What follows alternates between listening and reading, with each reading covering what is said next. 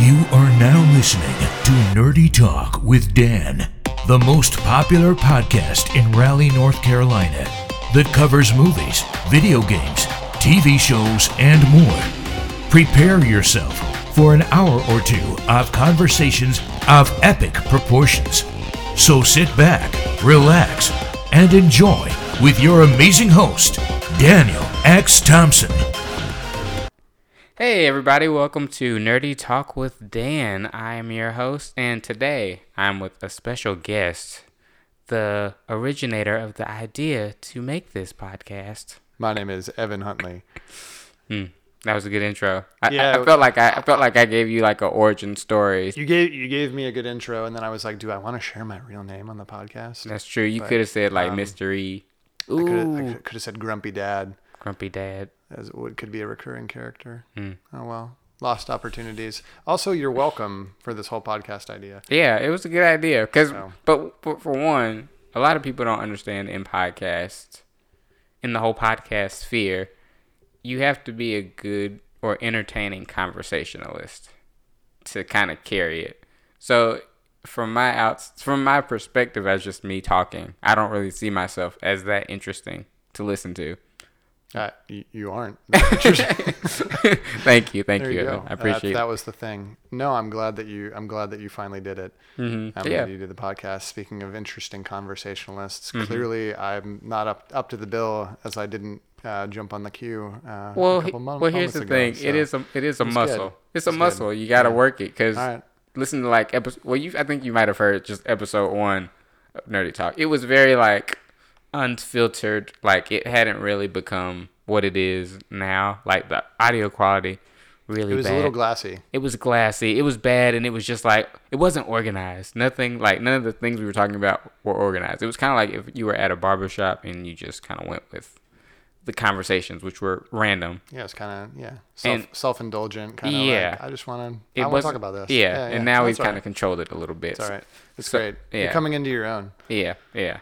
Which is feels good. It feels All gr- good. You're all grown up. It, it is no, because I have friends now who want to do podcasts, and they're like, you know, I've they've seen my stuff, and they're just like, oh, I want to do it too. You got any tips? And I'm just like, just do it, man. You're like stay stay out of my vertical. That's my tip. no, they try to get my vertical, but I'm like, I don't have to worry about it because it's like, like, come on, I'm like the Big Bang Theory. You guys are like the new show on the block. Like, That's what you went with, the Big Bang Theory. well, if I was like CBS, which is like you know the but, like- highest rated Oh, platform. yeah, I guess they are. That's yeah. I've always found that interesting. You could have been like, I, I'm like The Walking Dead, and But you're like, they're you not know, really anymore, You're though. like uh, Manifest. Ah, Manifest. Have you seen Manifest? Um, I I have yet to see Manifest. Um, but every time, like literally every time I talk to my father-in-law, Mm-hmm. he rehashes like the first four episodes, Mm-hmm. and so it's like a, I feel like I have to climb this mountain to like get into the show now because I'm like, Mm-hmm. okay, I'm just gonna watch all the stuff he's already told me, like paraphrased for me. You know, he's like, he's like, and then this happens, and then they get to the hangar, and then it, I'm like, cool, but you know, next time a little less detail because now I feel like it's it's, it's all spoiled. Manifest just sound on paper sounded kind of dumb to me because it was like, oh, these people get on a plane, but when they land, a year has passed or a f- few years have passed. I think it's like five years. Or five years. Yeah, Yeah, yeah. and I was just like, that's that's stupid. I mean, It's just like it's a riff on Lost. That's what I felt like. They were like from the writers that have done Lost. You know, like the from the writers of Lost. well, from what I heard, You know, from what I heard about it, it's like a mixture of Lost and Heroes. yeah. and I, I, was and I was like, uh, like they ever since Heroes ended, they've like M- NBC has had an identity crisis. Like they don't know what type of network they want to be because they lost The Office, Parks and Rec, so they're like trying to replace it with comedies. Where now it's starting to kind of work. Like they got Brooklyn Nine Nine now, which was like a steal for them. Right.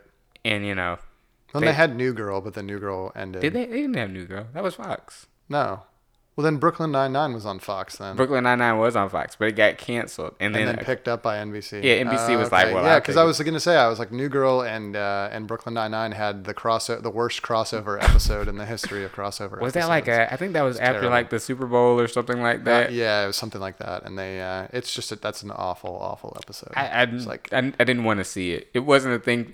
It's just like what they did with that show, uh, Bones and uh, Sleepy Hollow. They were like, we're gonna do a crossover episode, and I was like, those two don't. And the world is like, why? Yeah, it's like it just don't doesn't make any didn't need sense. to exist. Some things I think in Hollywood don't need to like don't need to be done. And even though that's like the the opposite of what you should say when it comes to Hollywood stuff because you got to give everything a chance to like you know, be birthed into the world for us to judge.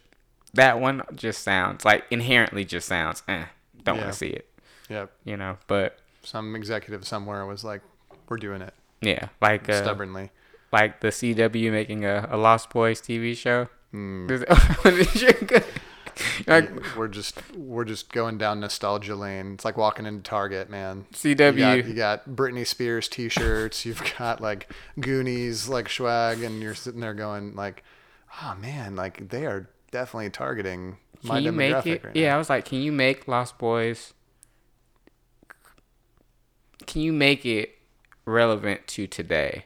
Because when you look at that movie and they Mm. go to like that small town and it's like these 80s looking dudes that are like, it's a really specific look. And then if you try to do that with like new teens, but you know, wh- what teens wear now. So they're gonna. I, I feel like they're gonna do the the Riverdale, which is like you you look at it and go, what what time period are we in? Like Right. it's like we're kind of in the fifties, but then mm-hmm. they all have cell phones and it's modern day. But everybody's like clothing and haircuts and all the buildings and hospitals and other important like set pieces are all from the fifties. Riverdale Riverdale kind of it bugs me on a subconscious level. Like when I watch it, like the first two seasons, I was like, like this is really good. But then something in the back of my head is like, there's something that's not quite gelling all the way with like me embracing it 100%. I can see that. Yeah, but maybe it's because Archie is like shredded and he's like, it's just not.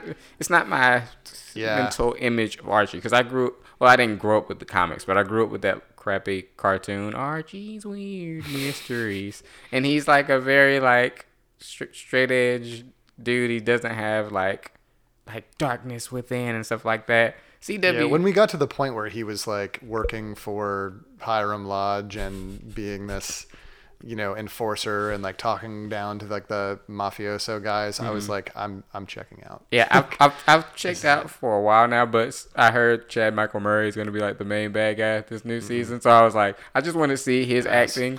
I want to see his bland acting like cross pollinate with their bland acting. Yeah, it's it's gotten to the point where um, it, it took a turn similar to um, for a while. My wife and I were like, Scandal, like that's a good TV show, and then it just Mm. kind of jumped the shark and got completely out of control. And it's kind of gotten to that point on uh, on Riverdale as well. We're like, I don't know if we're gonna keep watching this or not. I forgot about Scandal. But I think I think that's what the Lost Boys to kind of bring it back. I feel like that's Mm-hmm. what the Lost Boys is gonna do is they're gonna figure out some way to like make it modern, but then everyone's wearing like 80s stuff, and it's in a town that hasn't nothing has been. Do like You a remix, renovated. like a remix of Cry Little Sister, but it's like, I don't know, like some rap, a rap.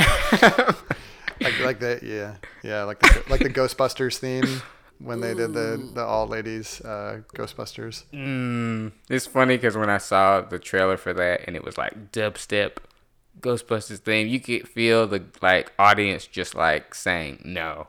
Yep. Like, and it was Yeah. like, and at that time, I didn't want to be the guy to say like, I really don't think this movie's gonna do well or be that good, because at the time it was very, it was it was champion. It was like you know, and I get it because it's like if Black Panther was when Black Panther was coming out, I was like, this movie's gonna be great. It's like you can't say anything bad about it, blah blah blah. But if it had sucked, I would have been like, it, it is what it is. Good. Yeah. Ghostbusters 2016 didn't work, and then with this new sequel, it's a sequel. Yeah, it's a sequel. You know, you got people that worked on that movie saying, "Oh, well, I don't think it's right that they they're doing this. Like they're just ignoring our thing." But you know, you guys had like 260 million to play with, and that was what you guys came up with. So it's time to go back to basics. Sometimes you just gotta pull the plug and move on. Yeah, they said uh it's gonna be two guys and two girls. Like yeah, teenage teenagers. And I was like, I'm with it. Maybe they're Yeah. they're like grandkids or something, but it might be better if they're just like people who stumble upon this journey and like, you know, yep. Um, yeah, Yep. twenty bucks says that one of the kids is from Stranger Things. I know They're you they're totally gonna grab Finn Wolfhard. or you said that before, and like at first I was like, nah. But then the more I thought about it, like on the drive home, I was like, yeah, they probably are. They're pro- they're gonna do it. But what if they get like the Dustin kid?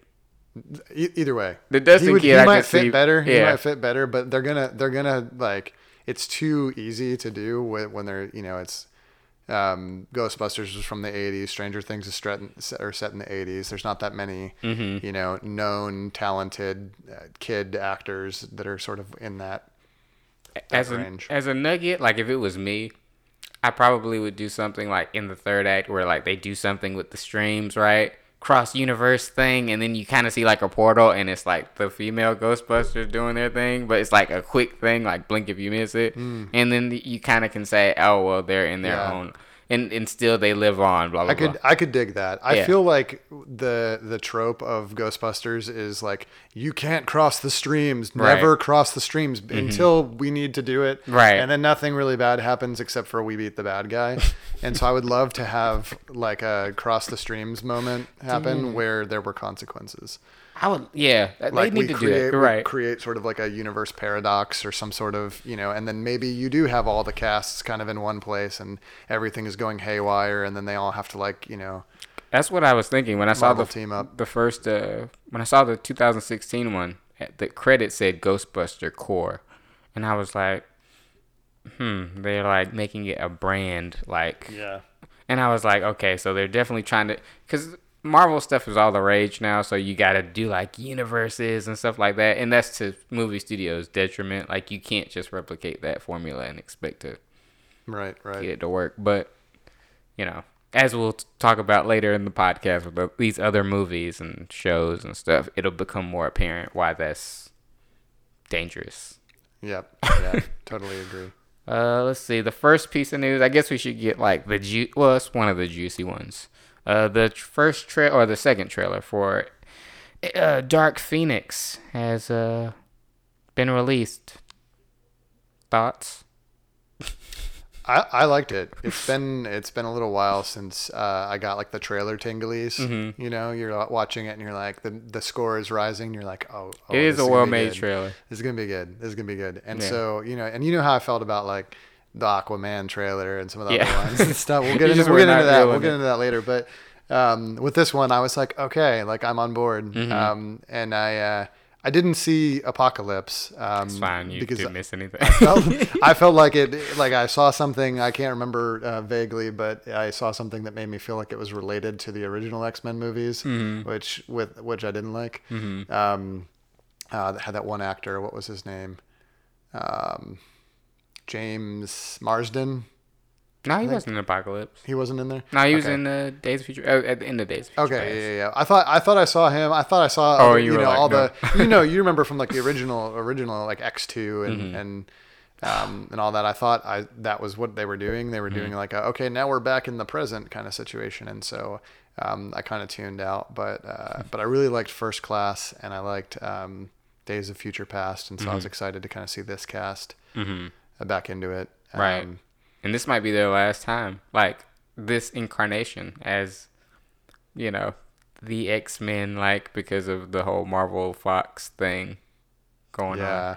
So yeah, I'm I, I I'm a little bit disappointed that this that we're not figuring out a way to solve our problems and get all these people into the Marvel universe. I, I would just say, I think that would be something the fans want to see, but just take James McAvoy and just call it a day. Like just take him, and then I mean, what's his name? Uh, Michael Fassbender. He's a great Magneto too, but I could kind of see him being like, I don't want to play in this kitty sandbox. Y'all y'all aren't gonna make me do anything cool anymore. But James McAvoy, he's he's getting that chick. He's like, he's one of those guys that's he's got to eat. He's, yeah, I could I could see him kind of being in the bridge. You know Yeah. what I mean? And and uh, I I feel like in especially in the Marvel universe as it currently stands, I don't feel like Mar- Magneto would have a lot to do.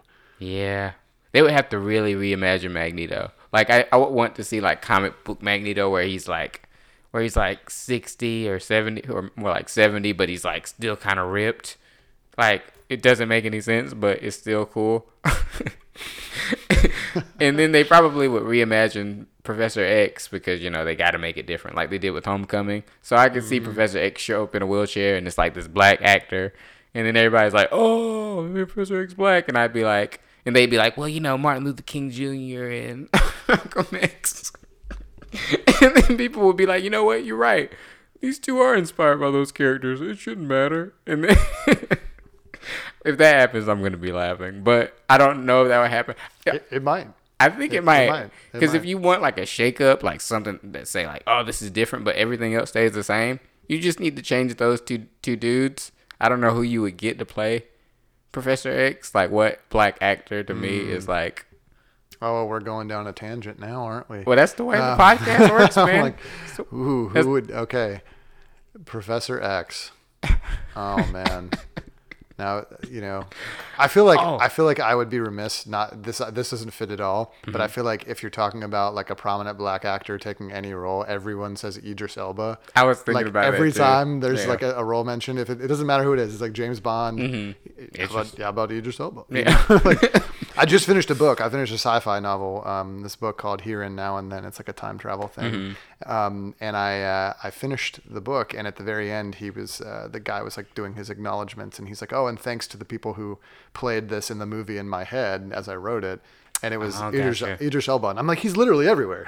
Idris Elba is like He's- he's everywhere. He's Um, everybody's dude. I, I I feel like I'm stuck seeing him as the um, the boss, the temporary boss on The Office. oh yeah, yeah, yeah. Um, yeah. What was his? I can't remember his name, but um, he's he was like super uh, intense and Mm-hmm. like didn't uh, want to put up with any of the shenanigans and everything. And so that's how I see him in my mind when we're talking about Mm-hmm. No, all these roles. I'm like, I don't know. Um, but uh, but go to the point on Professor X. I'm trying to think about who I could see. Ooh, I got one. Okay, hit me. David Oyelowo, the dude from Selma. Hmm. Cause he's kind of like he's respected and he's like not a big actor yet. He's an Oscar-winning actor, but he's like kind of in the background. So he's not gonna beat you over the head if he like if he makes an appearance. No one's gonna be like, oh, yeah. It can't be. It can't be somebody like super super prominent because then it's just gonna steal the show. They're gonna be too expensive for a minor role and stuff. yeah. Like they need they need the work. They need the work, but they also are super talented. That's the the blend you want to get. Like Mm-hmm. they are desperately in need of a. Desperate. They are desperately in need of uh, of, of work. You gotta be to Yeah. work in the Marvel universe. You gotta, you gotta, you gotta need some chicks. you know. Yeah. But that's a hard one to cast. I wouldn't expect to to, to really nail that down. But back to uh, Dark Phoenix, like Yeah. my only gripe and my biggest gripe, biggest gripe since like since Apocalypse has been, okay, you guys are just trying to do X Men three again, but y'all are trying to do it right. But I was like, that's okay as long as you guys don't bring the same people, like involve the same people. But the guy who's directing this and the guy who wrote this is the same person who wrote X Men 3. So when I watched Dark Phoenix, it's the same story beats, but like he's just replaced a certain person.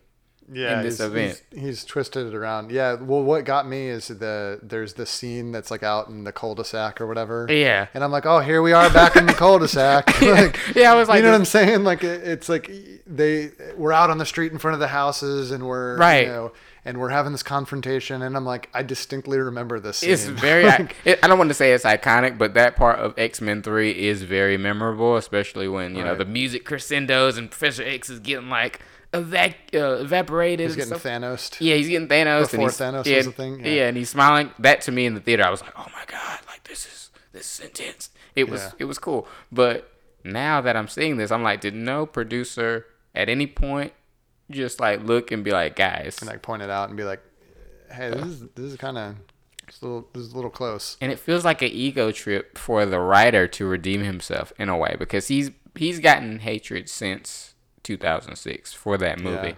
And you know i get it. The nerd community is very like intense if you mishandle s- things they love deeply.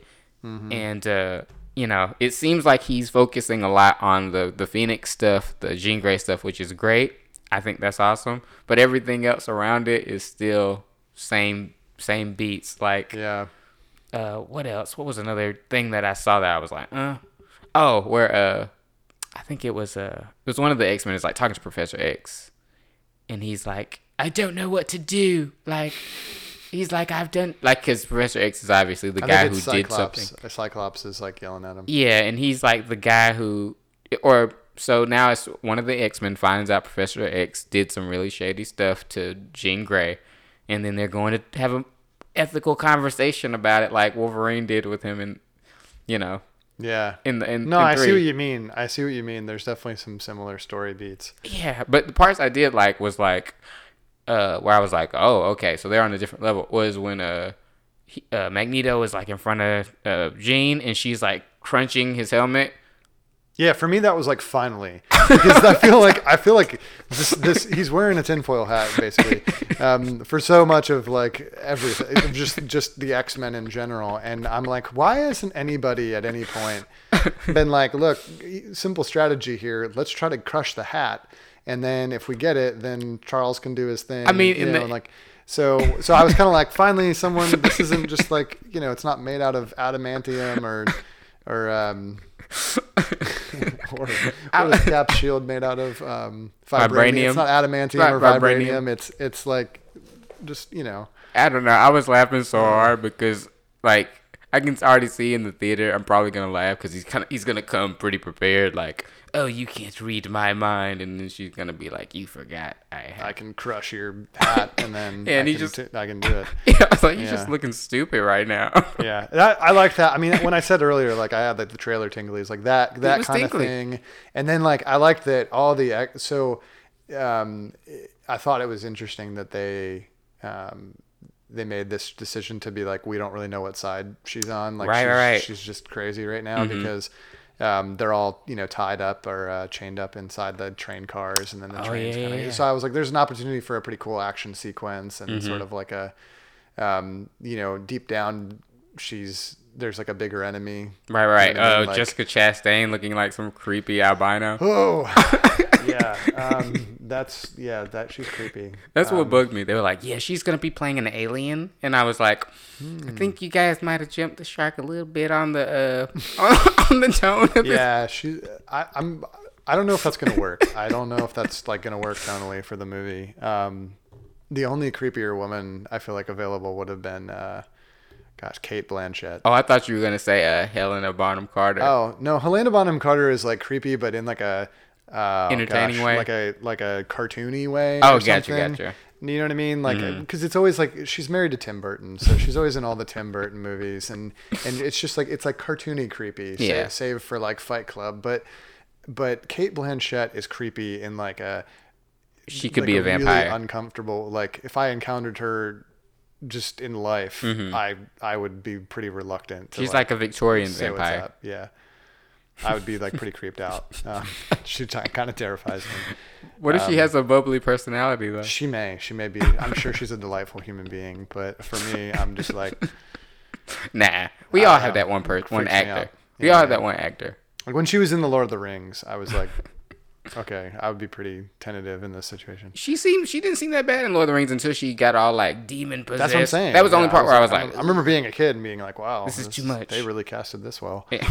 Um, yeah. But yeah, I think uh uh it's cool that they have like Beast on the opposite side, which makes like on the this the side that's like we should just kill her. Cause I was like, that makes sense, cause you guys have spoiled that Mystique is gonna die. Which I was like, finally, cause what do you call it? Uh Jennifer Lawrence has been kind of just like she's been phoning it in for like two That's I movies. gonna. I, those were my exact words. For, I like- was like, she is totally phoning it in. Yeah, I was like, I don't know how anybody's like didn't see it like after first class.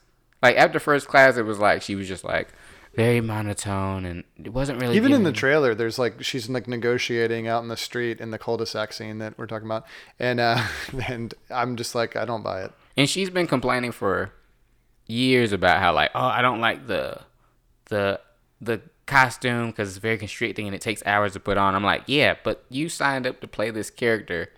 Like you can suffer for four hours for like 30 days to play this role and then get your millions. Like, you know, and so when I watch the trailer, you see that her makeup has been reduced to just like her cheeks up, mm-hmm. and then she's wearing the X Men suit. So now they just have to paint her her her hands blue, and then that's it. And I was like, that's such a cheap cop out to. We're gonna phone it in, yeah, and I was like, and she might just be in the movie for like, you know, twenty minutes, and then and they're gonna kill her. yeah, and Yeah. if that's the case, then cool. And if she dies like a regular person death, then that would be that would give me the tingles because usually it's like, oh, you get like obliterated, deatomized, or some crap like that. There that. has to be some sort of yeah. Yeah. But if she just got like pushed with telekinesis and like hits her head on something hard and that's it, That's it, I yeah. would be like, oh, okay. So they're like they're, they're staying grounded, and the, the director seems to be he he seems to really want that to uh, be the main vibe of this this one. Well, there,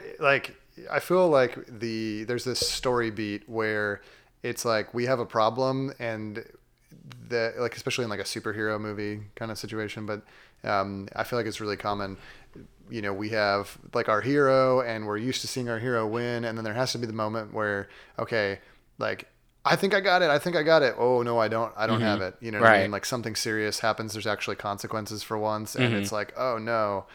You know, um, like in Spider-Man: Homecoming, he's swings in and is like being mouthy with the guys dressed as the Avengers and the Right. bank or whatever, and then they throw a thing and they blow up. You It's know, like, Mister. Uh, I can't remember his deli guy, Yeah, the guy. guy. They, they they blow up um, remember Deli. Yeah, and he's like, oh my gosh, and then there's the and you know, and then later there's like the reckoning with Tony where he's like, no, Mm-hmm. you're just messing things up, and and so I feel like they're gonna do something where it's like, okay, well here come the X Men because we're the X Men and we Yeah, can handle the situation and we're gonna come in and like, don't worry, we can talk her down and like let's all just use our powers and do our thing, and then maybe maybe. The death of Mystique is that that's the note You're- where it's like, whoa, we're really overmatched. I think situation. you're. I think you're on the the right path because I think uh, the director he had mentioned like he was like, yeah, uh, Charles's journey right now, it- like at the start of the movie, is that he's like very like cocky because like people like the X Men now, so he's like more like he's more willing to like send the X-Men out on these missions like hey you're gonna make Yeah. mutants everywhere. Look good if you do this. So let's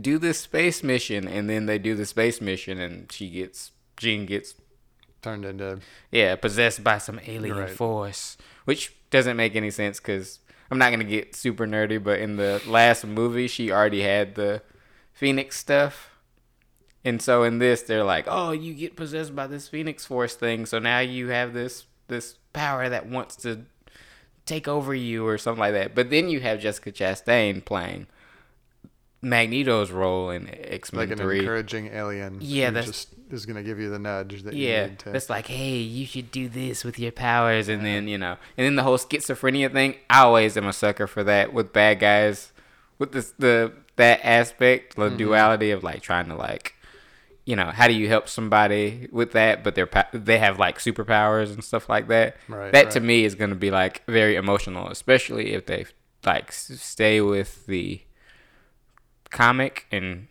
you know kill Jean because that's like the only way that it usually ends is she dies and then she comes Right, back and then she dies she comes back.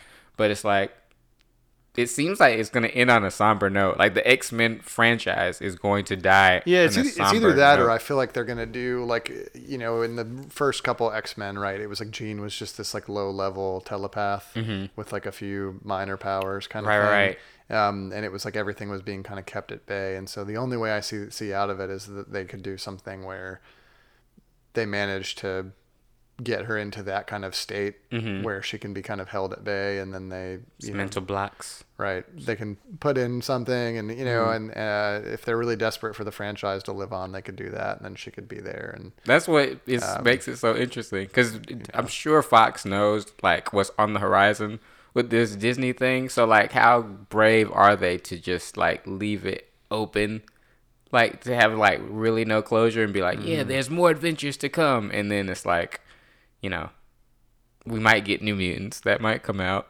uh, in theaters, but right now it's not looking too good. Like they're Yeah. like, we might put it on Hulu, but uh, but yeah, I don't know. This is gonna this is gonna be. I'm I'm excited to see it. I know a lot of people have been telling me like, oh damn, you're being too hard on this movie. I I want to say I don't hate the movie. I'm just saying I am cautious because of I, I lived. well like i said i mean uh, overall I, I liked it i it you know it looks like it's going to be entertaining and have some interesting emotional notes and Yeah. stuff and so um, i'll probably see it you should watch I'll probably see Apocalypse just to laugh. yeah i feel like I, I feel like now i need to i need to do my homework I mean, they got Oscar Isaac. they were like, "Yeah, Oscar Isaac, he's gonna be playing Apocalypse," and everybody was like, "Idris Elba is like right there." Back to back to Idris Elba. Man. yeah, Idris, people were like Idris Elba, or people were like it was Idris Elba or The Rock. People were like, "You should get one of those two to play The him." Rock. Yeah, because you know The Rock is like swole I like know, Apocalypse. still. You know, but Uh, yeah. yeah. it was one of those things. But Idris, I Can mean, you uh, imagine being like Idris Elba's agent? You're just like, what you want him to know. Idris has been making here. some weird moves lately. Like I've been criticizing his, his his movie choices as of late, but he's starting to get on the right track. He's got a Netflix comedy coming out next month. Comedy. A comedy where he plays a down on his luck DJ who has to babysit his friend's daughter, but you know he like he he's playing a loser that looks like Idris Elba, and I was like, I don't know if I completely buy that, but I yeah, I, I'm like, I don't buy it. but I'm okay. But but I like that he's implementing his like, cause he's a real DJ in real life, which is so weird. But That is weird. He's implementing that into his repertoire of Nice. Yeah. Yeah, I'm interested to see that yeah. when Alright. it comes out. All right, moving on.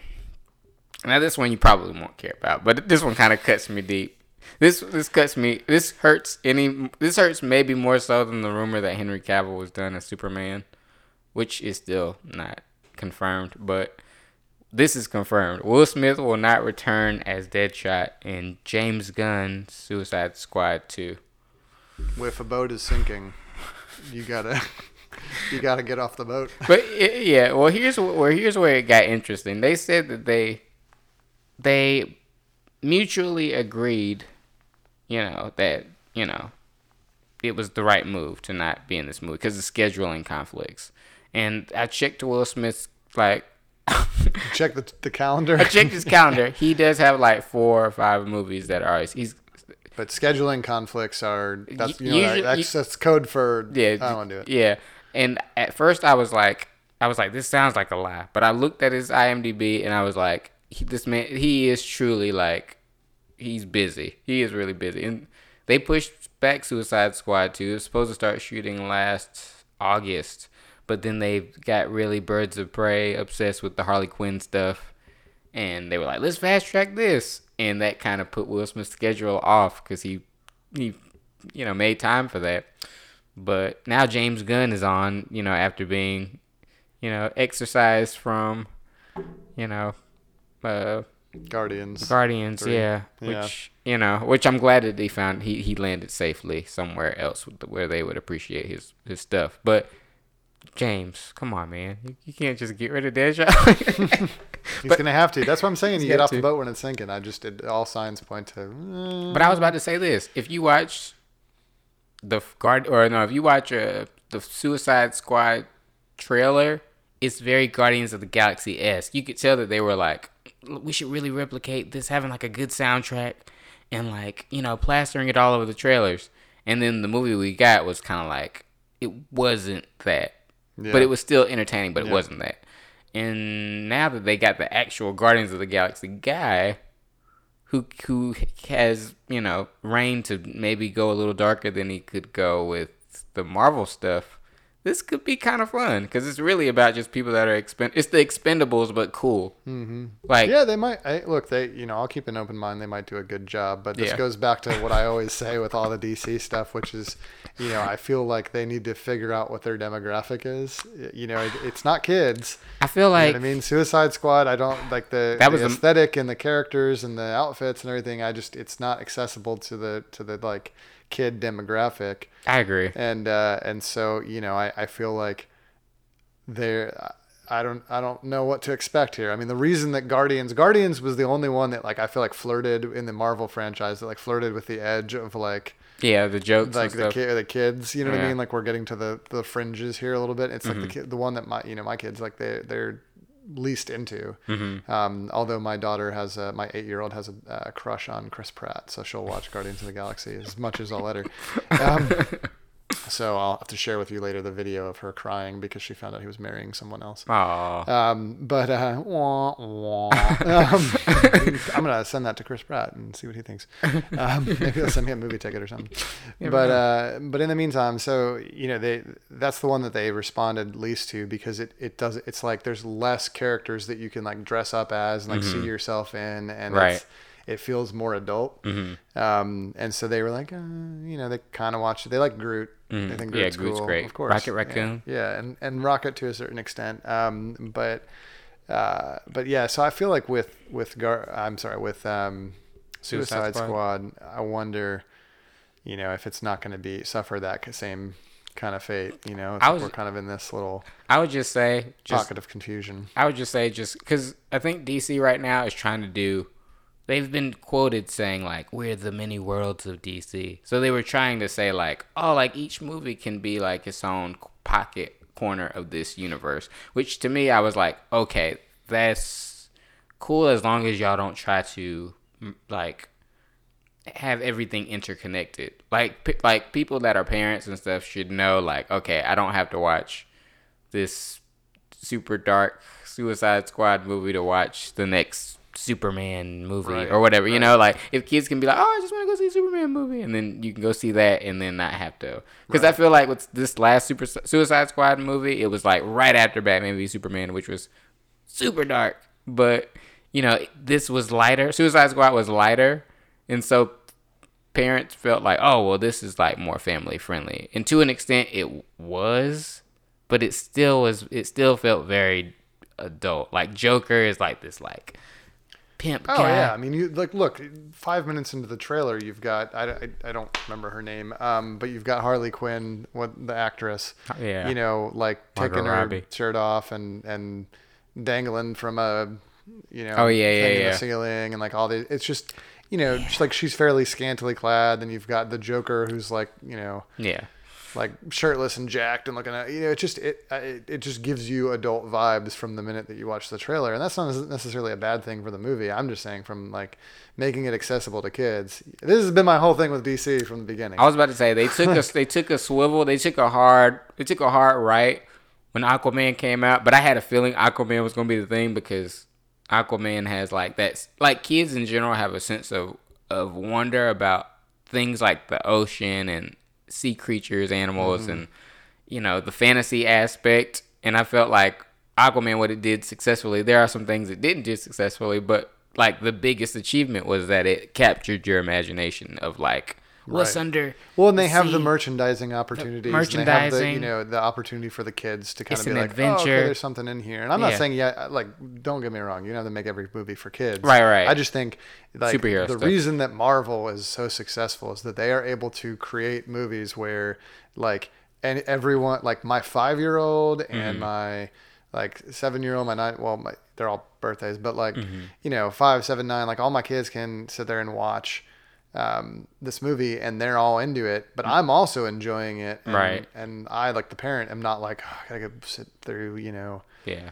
some pedestrian kids movie that's not interesting. I can watch it and be as captivated and as Mm-hmm. Right. as interested. And there's like something in it for all of us. Mm-hmm.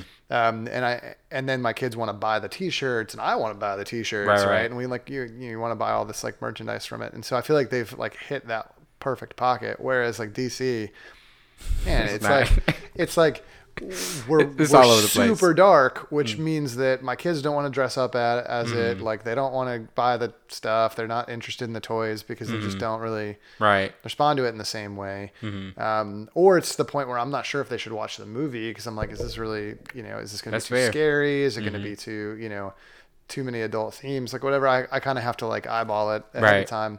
I, whereas Marvel, I'm like, oh, we just go to the movie. You know what I mean? We, we're in the theater. I'm waiting for them to turn the. I'm waiting for them to turn the tide a little bit on Marvel. I feel like they're like on the cusp of like trying to veer into like darker stuff, but like like if- if Infinity War felt like they were flirting with it like a little bit, like where they were Right. like, you know what, like, you know, death should be like a thing. like darker consequences, and I think you can do that too. And Even with the kids watching, you can do some that. character too, but- relief or some some comedy relief goes a long way. And I think Yeah. the DC movies they didn't have comedy relief, especially Man of Steel and BVS and Justice League. Uh, but uh, yeah, that, that movie's disgusting. I hate that movie. But but what was I gonna say?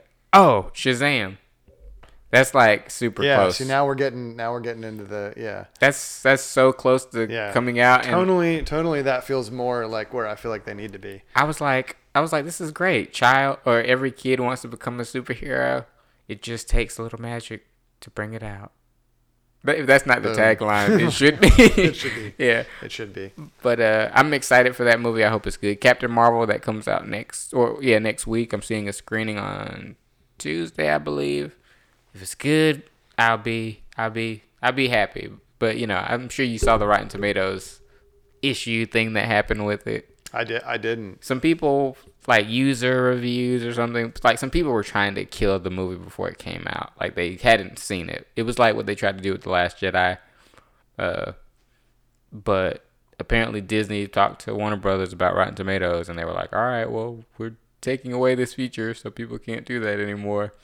And so now Captain Marvel will have to to deal with, you know, like actual I don't know, people actual people's opinions when it comes out, which is the mm. right way to go, but it's also like it's in a very weird place because everything relies on Captain Marvel's shoulders for everything afterwards to work. Mm-hmm. If if that makes sense. Yeah, it's got to be good. I mean, it has to succeed. Like if they it- mess it up, it's gonna be. It's gonna make for a really messy phase four, or phase three, wherever we're at. Yeah, because like Ant Man and the Wasp, that was like, you know, I saw it, forgot about it, but it was like it wasn't. There wasn't a lot resting on like this movie has to be good after Avengers: Infinity War. It was just well, I mean, Captain Marvel is is Marvel's answer to Wonder Woman, right? It's Heck like yeah. it's like okay, here's our positive female role model. You know what I mean? We want to dominate Halloween, and we want to dom. You know what I mean? Like, Mm-hmm. yeah, we're- it's gonna be um, big.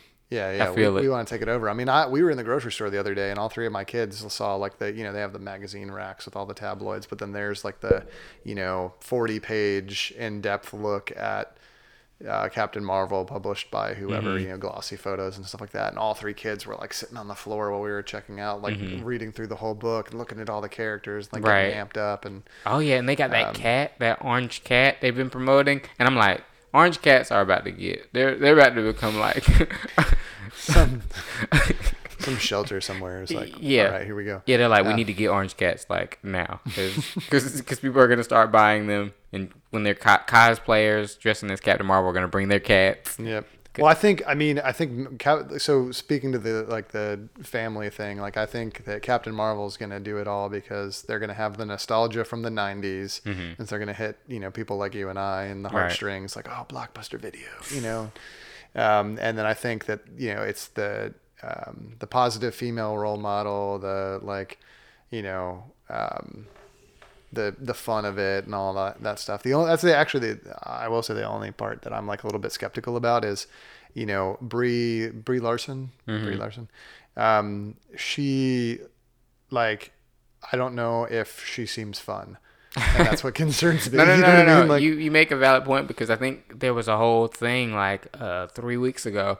Someone was saying, or it was a whole internet thing where people were saying, "Oh well, she doesn't smile," right? and then that triggered so many people, so many people, and they were like, "No, actually, she does smile." So now all the the previews that you see of Captain Marvel, there's like a shot of her like smiling, and smiling, Yeah, yeah. and I was like, okay, so they gotta because you gotta show a little bit to of like kind of course correct. Yeah, cool. Because I think that's what's missing is like when you look at the trailers and stuff, it, it doesn't it doesn't have like the typical comic relief kind of Mm-hmm. stuff going on, and so um, that's like the characteristic of all of the Marvel movies is that it's like serious notes, but then there's yeah, you know something fun going on. Yeah, I think they're towing the line pretty well. Like they towed the line well with, they towed the line well when it's like an important thing that you can't mess up. Like with Black Panther, like the way they promoted it, they didn't, they didn't promote it uh, the usual way you would see it. They like took special care with how everything was like presented in the trailer.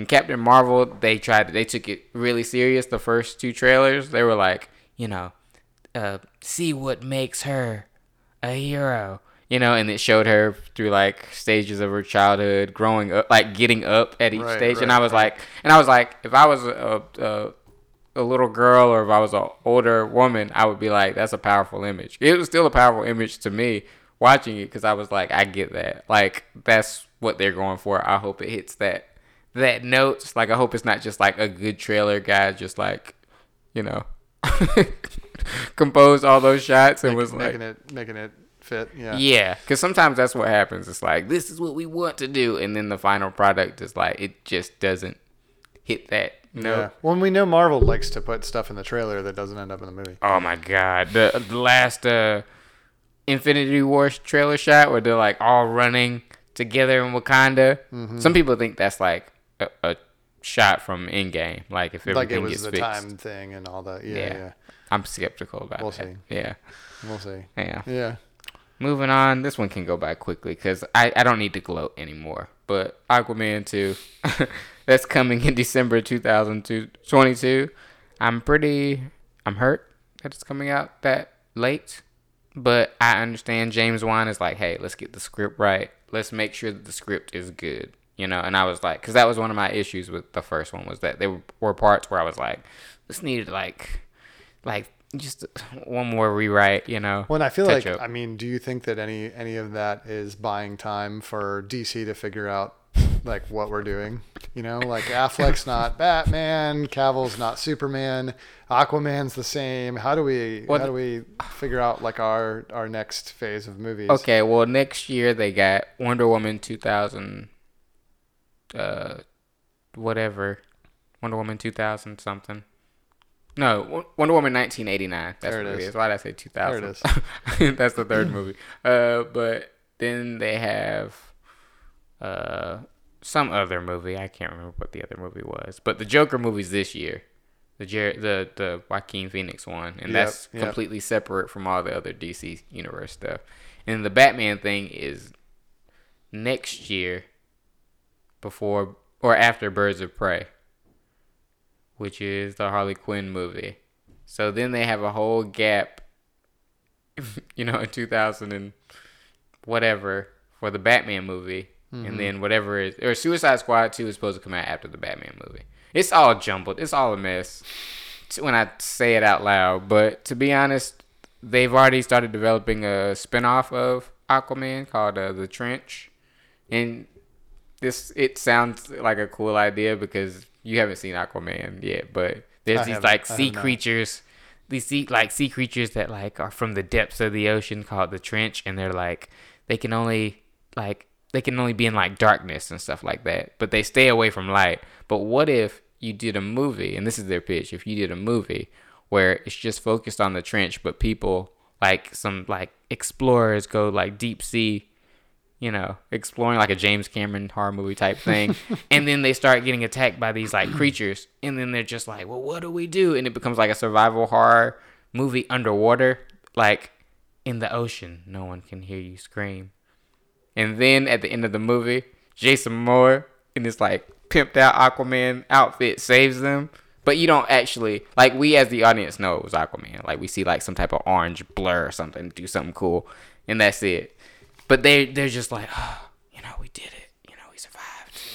You know, and then they can go because because to me that has always been the missing piece in the Marvel movies. Like I would love to see a Marvel story from like the a regular person's the regular perspec- person's perspective. perspective. Like when yeah. it, when I'm there for that. The one you're describing, I don't know. that is Like, what I'm it like, is. "Uh, that is what it is. It's like, like, hey, alright." it's like they're underwater. They're like Yeah. trying to fi- figure out some like that we've discovered. Maybe there might be a secret or uh, civilization remains or whatever, and then they find some. They get yeah, start to get I- picked yeah, off. it- it's just hey, a monster movie. It might work. I mean, I, I think one of the, the strongest things that Marvel did.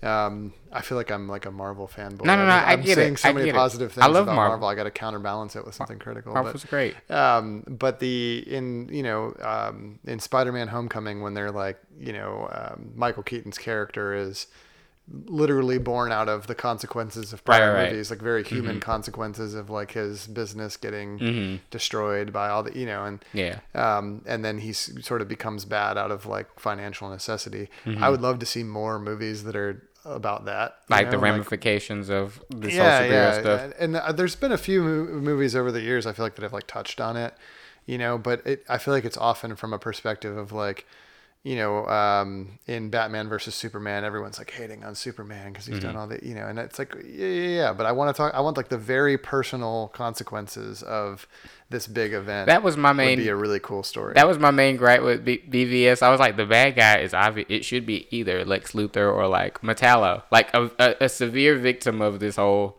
you know, uh, fight, epic fight. Like some guy, like there was in the beginning of the movie. There's this guy who loses his legs, uh, in the Superman fight or whatever. He's like an innocent bystander, and like when I first saw it, I was like, yeah, he's definitely gonna be a bad guy. Like he's gonna give Superman like a piece of his mind later. But he ends up just blowing himself up in like the like 40 minutes later, and I was like, that's disappointing. You know, like it was like teed up perfectly. Yep, yep. But but yeah, I agree with you. I do think they should they should uh they need to find a balance a, a, balance of how to make these movies because they're doing they should do stuff Marvel isn't doing and Marvel isn't doing that. So that's something that can make them kind of different. If you do like a horror movie that no one knows is like an Aquaman related movie, if it's called The Trench, people just like Oh. you see what I'm saying? It's like yeah, no, I'm. I just suddenly like wave of creativity. I'm like, what if you had a a, a, a movie, Mm-hmm. right, and it was set in Smallville, and but it was from the perspective of like another character, Mm-hmm. like a you know a, like a, a guy or something like that that um, is you know kind of loses out like Mm-hmm. w- with you know um, with Lana maybe to. Mm-hmm. To Clark, I'm thinking of I can't remember what his name was in the Smallville series, but there was like the football player. oh no, not Pete. The Not uh, Pete. There was the football Whitney. player. That, yeah, Whitney. Whitney. Yeah, yeah. I hated Whitney. Yeah, everybody hated Whitney. But I'm like, what if you had a show that was like from a character like that's perspective? It was like a sympathetic take on like, and they it becomes like all these weird things keep happening in town, and there's like you know very like very real consequences to the damage of like the battles that like young Clark is having with these like Mm-hmm. Right. You know the freak of the week kind of thing you know and like and basically it's like a story about like you know this this guy and his activities and like the things that have come from space to come find him all of it is like destroying our hometown like this is where i've grown up this is like with you. where my family has been and then it's like you know he's he's trying to investigate and figure out who is doing this and and what's what's happening and it's kind of like a you know I'm with you on that, like a young detective story or except something. it should be somebody that we know. It should be like Lex Luthor. like oh like lex is It should be it should be like Lex. It because to me, from Lex's perspective, it's just like yeah, he's a regular. Lex is like he should be embodied as human Superman. Like he's the peak Right. of what human beings should Well, and his- aspire to yeah, be. and what I liked in, I mean, in the original Smallville series is that they they made they were buddies at Right, first, right. and it was like him, it was Clark keeping his secret and continuing to like undermine Mm-hmm. Lie, certain lie, things and lie. lying and hiding and like all that that sort of eroded their friendship and made them enemies. And Mm-hmm. so, but it would be really fun to see that kind of story, but completely from the flip. Like Nah, Lex cool. is the main character, That'd be and cool. And it's like here's how he rises, and and you're you're kind of cool. rooting for him in certain ways. That would be pretty fun. Yeah, because it could be like, you know, you could uh, really get into his psyche. Because, like, when you think about it, like, if someone like Superman existed and then there was a guy like Lex Luthor who's like a billionaire who just hated him, you'd be like, you just hating on him for no reason because he's like, because he's just more awesome than you. Like, you're already awesome in your own right. You're you're a genius and you you have billions of dollars. So it becomes a psychological thing where it's just like, can this person just not handle being like the the top of like what it is to be human. Like I think Lex Luthor looks at Superman like that like there's no way for me to get better. like he's a step above me and I can't get there. I can't Yeah, get there. No ladder. Yeah, no, I think I agree, but I think to your, like so to that point, like having a sympathetic Lex Luthor story would be kind of fun. Hmm. It would be entertaining. I But think who do you, so who do you get to play Lex though?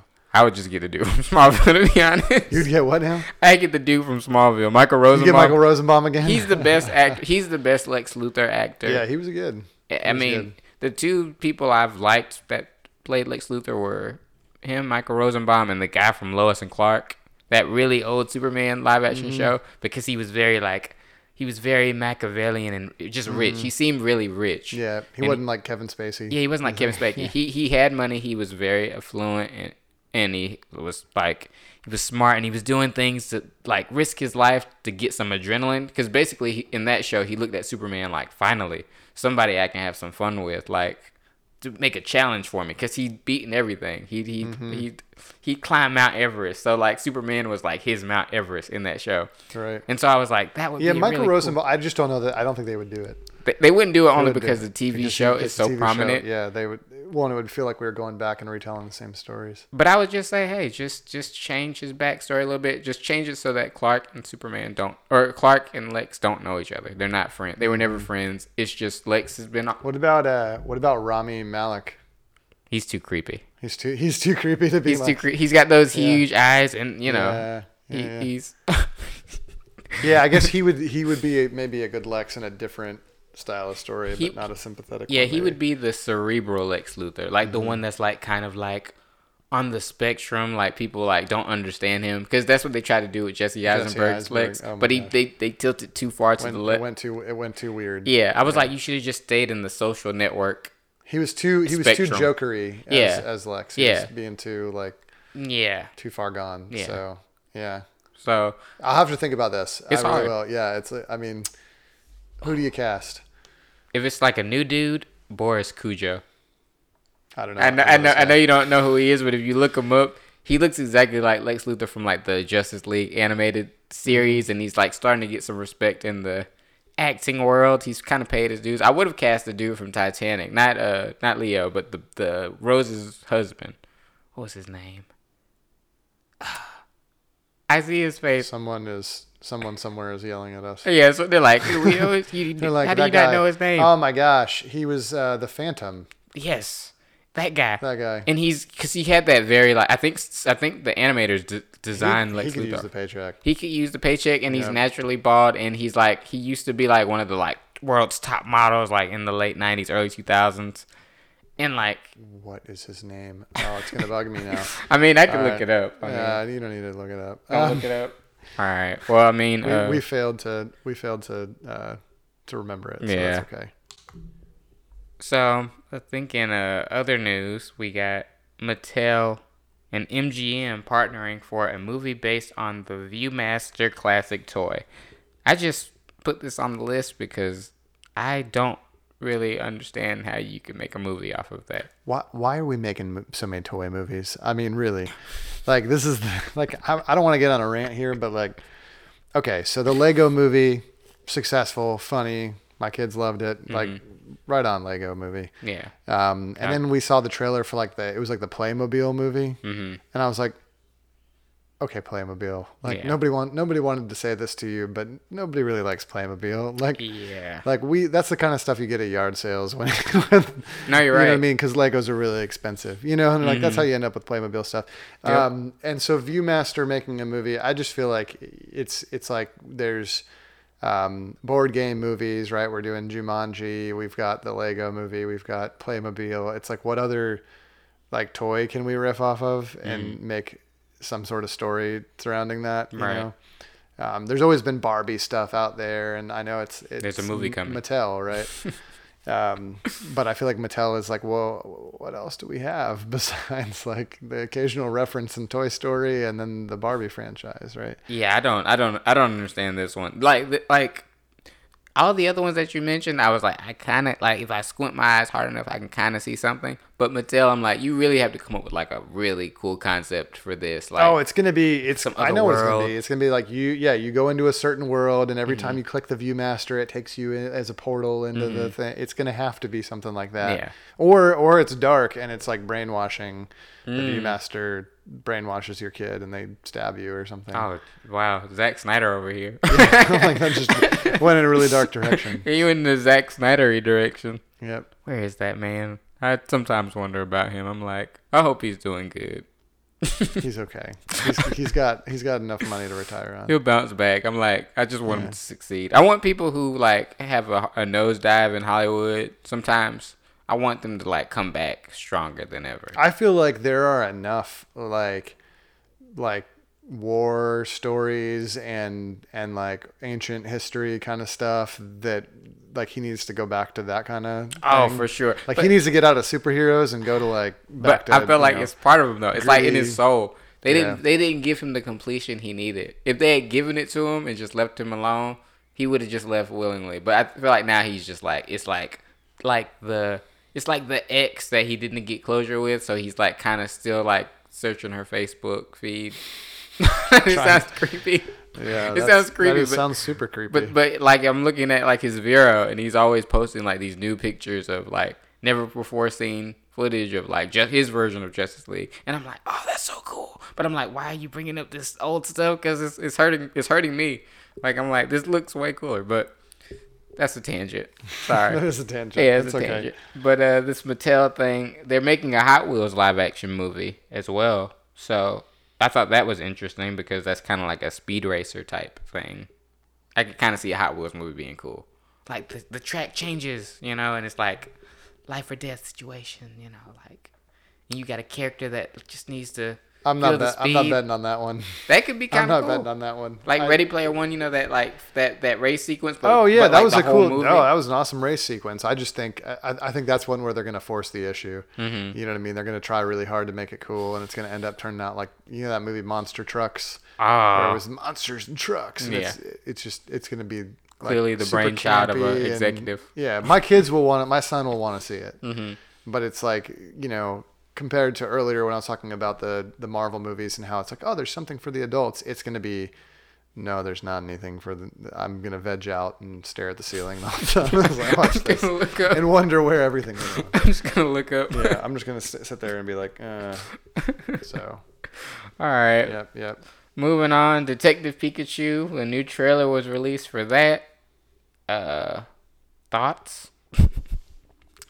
Um, I don't know if I'm late on this. I know there was some controversy about Pikachu talking. Oh yeah, yeah. that, I don't know if that's still going on. Yeah, some people thought it should be voiced by Danny DeVito, which I was like, That's- that would be kind of That would be interesting. Um, yeah, I mean, uh, I guess we're all kind of used to Ryan Reynolds mouthing off at this point. Um, yeah, for me, I, I don't know how a movie the movie would have worked if it if he was just like Pika Pika. Yeah, it wouldn't the have whole worked at time. all. It would have been Yeah.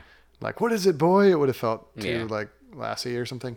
Um, so I, I I can't see that. Um, I for me, it, it it looks fun. I I was never like wildly into Pokemon, uh, even as a Mm-hmm. Same. kid. I mean, I kind of like I knew of it, um, Mm-hmm. had some cards or whatever at one point, but never really got heavily into it. My Mm-hmm. kids really like it, although again, they don't play the card game. They just think like the shows and the stuff is cool. Mm-hmm. Um, they have like the stuffed animals and things. So when I showed them the trailer, they were like, "Whoa, oh, he's talking! Oh, this is cool!" You know, and they really, really want to see it bad. Mm-hmm. Um, I think this trailer, it's like you get the payoff of like we're literally going to try to shove as many Pokemon into this trailer as humanly possible. Seriously, yeah. Um, like every, we're gonna check every box so Mm-hmm. that you're like all of your favorites are in here. Um, it was less like you know you don't get the whole like long mime scene. You don't get all these other like clips that uh, Right. it's like all about we're just trying to show you that this entire world has lots of Pokemon, and we're gonna we're gonna hit all the the story points that you need us to mm-hmm. to feel good as a Pokemon fan. I Like was- there's there's a gym. We're definitely gonna do the gym thing, and then we're gonna be over here. I was like, Mewtwo at the end. You oh, know? oh yeah, that was what sold a lot of people. Like, like somebody like me, I don't really care that much about Pokemon, but Mewtwo, I do have a special place in my heart for that character because, like, back in the day, like when people were trading cards or watching the show or the movie, Mewtwo was just he was just cool because he was like the like any character that was kind of like a dark character in a otherwise light thing mm-hmm. was like all the rage. Well, that was the one you couldn't get. That was the card you He's couldn't the one you couldn't get. It's just like Power Rangers when like Green Ranger shows up. He's like the guy that like kind of sets everything off tilt. You're like, oh, he's he's cool. He's the coolest. So Mewtwo to me was is is cool, and I they have my money. They they got my money already, but mm-hmm. Uh, you know, I do like uh what I've seen so far of uh, Ryan Reynolds Pikachu. The way they've written him, he, he sounds entertaining. At first, when I heard that they were making a Detective Pi- Pikachu movie, I was like, uh, you know, do they really need to do this? Like, you could just do a regular Pokemon story where it's like the guy that's like, he wants to be the best Pokemon master. But then I was like, oh yeah, I forgot. Like in 2002, PETA, they shut that whole movie down because they were like, well, this is kind of endorsing animal cruelty and stuff. And I was like, at the time, I, I think I was upset about that. But now that I can think about it, yeah, yeah. And now that now that I kind of think about it, I was like, yeah, Pokemon is a little problematic, but it's fantasy. It's like a Like, fantasy they're thing. fake. They are Um, fake, but you know, some people were like, but Right. like it endorses like, Like like capturing animals Yeah. and like just using, cockfighting or using something. them to fight. some- yeah, and I was like, dog okay, fighting. Yeah. like I was like, they need to touch on that in a Pokemon movie. Like have the bad one of the bad guys like Mewtwo. Well, even though he's not a bad guy, he's kind of an anti-hero. But have him be like, yeah, you're just enslaving these animals and then making them fight each other, you know. And then kind of. I think we're gonna get that. We're gonna get that note in the story. Like that's definitely gonna happen. you got you got. There's no there's way. definitely going to be like a like oh the different there's going to be like a moment where I don't the main character is going to say something like you know the difference between me and you is that Yeah, yeah. you know like I care about my Pokemon or Yeah. you know like he's mm-hmm. more than more than just a Pokemon to me he's my friend And Yeah, then- yeah, and Pika Pika you know and they're going to like you know have this little exchange like that that is going to happen in the story Yeah, I hope so. It was, it was funny because one of my friends is like dead set that this movie is going to be the biggest movie of the year, and I'm like, no way, no. It's gonna be big. It's gonna be big, I mean, but the merchandising from Pokemon is insane. and it's insane, not, and and they haven't had like a TV show that's like on right now for lo- like a long time. Mm-hmm. Yeah. uh, my kids know all about it and know can recite half of the names, Mm-hmm. and they don't have. I mean, we don't like collect the cards heavily Right. or anything like that. So. No, I think it's going to be big, and I also think that this is their way of like launching the universe. I think Yeah. it, people are going to be so into like, oh, I didn't get to see enough of insert Pokemon name here, Mm-hmm. um, and so I want to see another movie where they're in there, and then then they can do the arc where it's like, well, we've established that there's this universe, and here's the different players, and Mm-hmm. and then it'll be maybe less Pikachu centric. You know, he Oh, for the whole sure. thing, and then they can have like, okay, well now there's this character who wants to be a Pokemon master, and then there's this one who just is like tired of living in a world where there's just you know That's what people wanna see. You know, it's like Yeah. it'll be more like what is what would the world look like if there were Pokemon running around everywhere? Yeah. um, I think that is what it's going to launch like a, a series of movies. And they've made a smart call not making it too realistic. Like it still looks like Pokemon. Like it's still Mm-hmm. like every Pokemon still looks like their counterpart. They just add like realistic fur to it, and then Right. you're like, okay, cool. Like it, it, it doesn't it doesn't you know yeah, like they gross. didn't try to look them make them look like like animals that we would be used to seeing. Yeah, because like the upcoming uh, Sonic movie, that's facing that challenge right now because they, you know, realize when you translate Sonic to live action, some things might look weird. So he doesn't have one eyeball anymore. He's got two eyes. He's got two eyes now, and then he's got knees, and then he's got, you know, he's he's he's like he's not muscular, but he's lean, and so his whole design like is like secluded. Like they put a poster up, but you don't see his because they're trying to figure out what the heck he looks like. He can't look like a hedgehog. You know? What I mean? yeah and i was like okay so like the rules like you kind of have to either ignore certain things in reality to make these movies work like they did with this pokemon movie or you just try to like bring it down to you know Yeah. basics Yeah. Well, in this, I mean, if they had made them all look like animals, you know, and and hadn't like left them basically as like semi CGI versions of their like Mm-hmm. cartoony counterparts, And I feel like the kids would not have recognized them. Yeah. And like, oh, you know, if they tried to make Pikachu look a little more like a rat or something, you know, Yeah, it would've been like, rodent or something, they would have. It would have been like, what is this? And Yeah. So yeah so yeah, I think. Um, smart move with them smart yeah. move warner brothers smart move legendary they got some big plans for like the anime stuff i'm not a big anime person but i know the, lot of people the are- I mean, masses are Well, but like, okay, look, if they told you, if I, I told you tomorrow that there was a Dragon Ball Z live action movie coming out, I'd be there. Right? I'd be there opening day. I'd be like, when do I? When are tickets You'd be going like, on take my sale?" money. you Yeah, know? Um, it's coming. that's definitely going to happen. Yeah, at it's coming point. back. I was like, that's the cash cow right there. But Yeah. Pokemon is like, This is this is Yeah. testing the waters, and then Yeah. some, you know, Warner Brothers or somebody's going to scoop that up and be like, here we go. yeah, people don't believe me when I say it. I'm like, this is just the beginning. Like, Yep. but yeah, You can't you can't just do one-off movies anymore. You got to build a whole world and a franchise. It's just like you open the you box. can't write one sci-fi book, right? Like the, you want, they got they want a series of three or five or seven. What or- are some franchise movies that, or what were movies that started as like the beginning of a story that never got finished? Like in movies, Hmm. I can think of like a couple. movies that started as the beginning of a story that never got finished. Yeah, like this is the the first installment of the saga. I mean, up until a couple of years ago, that was Unbreakable. Oh, Um, that's right. And then Unbreakable, it was like I don't feel like Unbreakable was meant to be three movies. I just feel like Unbreakable was so good that people were like, make a sequel, and he was like, uh. Mm-hmm. Yeah, And he finally I'm trying it. to think of like what movies without the sequel payoff. Like they definitely were clear, you know, trying to set it up. uh, Jumper. Jumper, yeah. I wanted Ugh. to see a sequel to that so bad, even though it's so juvenile. But it, it just Jumper and Looper for me are in the same category. yeah, yeah, they they fit. Yeah, they, they both fit together. Pretty like, well. Oh, this could be cool, and then I saw it and was like, yeah. Rian Johnson. You know what I mean? Don't get me started on him. But yeah, there was. What, what was I gonna say? Oh, uh, the last Airbender movie. Mm-hmm. Uh. Oh, based on that book, uh, Divergent. I think it got like two se- like one sequel. One. or- Yeah, what happened to Divergent? Like Divergent and like the Maze Runner, they did all these. Maze Runner Club finished off. They Yeah, were they, like, they, they they finished it out, but like limped to the finish line. it, it was Divergent was supposed to be like the new Hunger Games, and then it was so just, funny. just completely. like I didn't mind the first Divergent, but I, it was like they did it. This they went the safest route with the the material that they were given, and then when Insurgent came out, it was like. Eh, we don't really care that much about it. And then the last one that was supposed to come out, uh, because the last movie made like less than the first one, they were like, "All right, well, we're gonna make it a TV movie," and everybody that was in the cast was like, Nah. no. They're like, we're not doing a TV movie. So they like, you know, got out of their contract somehow. And uh, Starz was like, okay, well, we'll just pick like a, a TV show of Divergent. And so that's like the next stage. But I'm not going to get Starz to watch a Divergent. It makes no sense. Like, it's a CW show at best.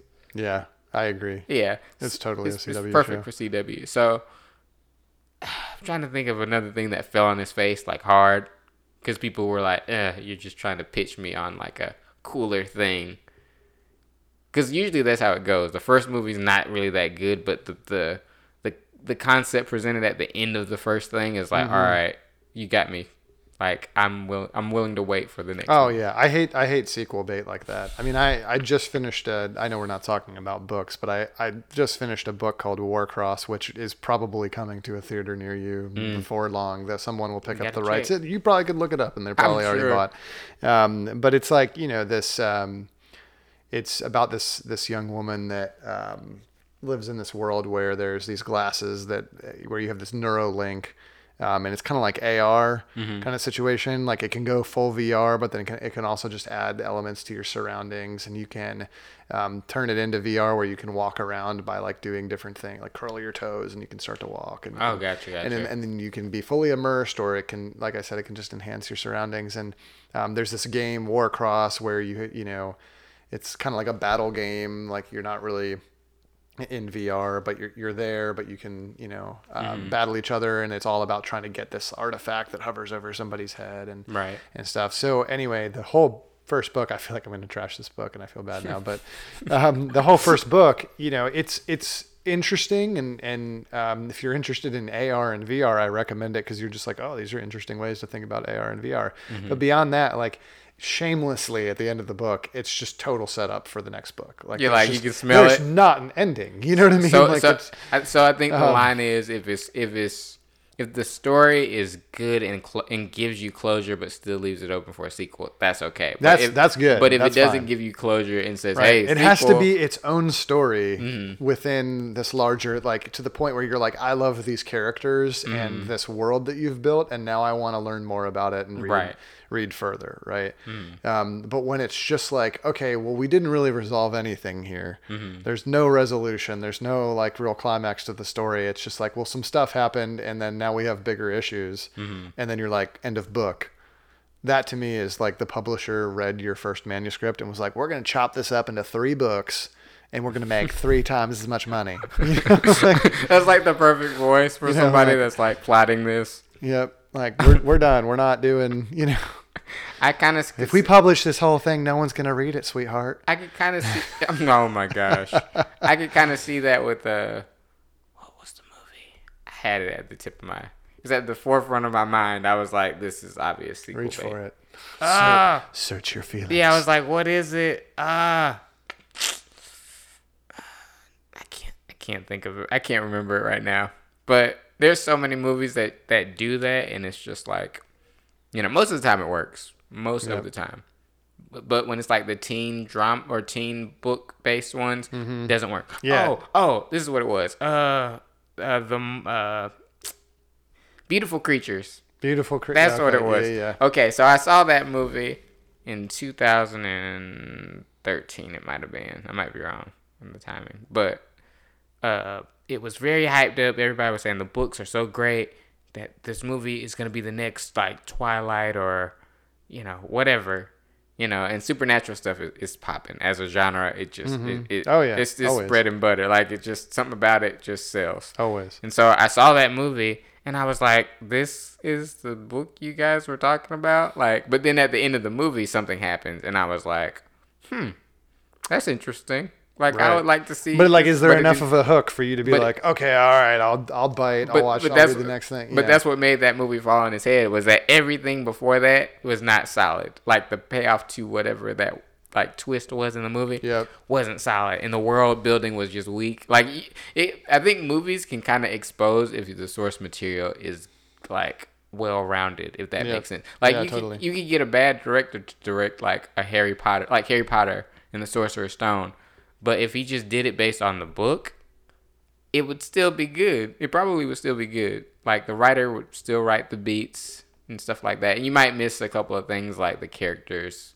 banter and stuff like that and all that. But you know, the world is pretty interesting. Of Harry Potter is pretty accessible. You can Oh, yeah. you can be like, oh, I want to know this, but then you know, the new stuff, Fantastic Beasts, it's like she doesn't know where she wants to go. So, so. Well, they're just giving into the the pressures of like you have to have a universe. You have to have a universe, and then the Wizarding World. I was like, come on, guys, like don't. I'm I am I'm waiting for the moment where there's the collision between that and like the Harry Potters as we know it. Right? There's got to be some. There's going to be some scenes, or we're going to see somebody. this is all just They're going to time travel or something. We're going to see Ron when he's old or something. There's going to be some sort of little nugget like that. I was just saying the Fantastic Beast movies, all they are are just fillers to wait for uh Daniel, the original cast to grow the exact same age as their counterparts in the at the end of uh, uh Deathly Hallows Part 2.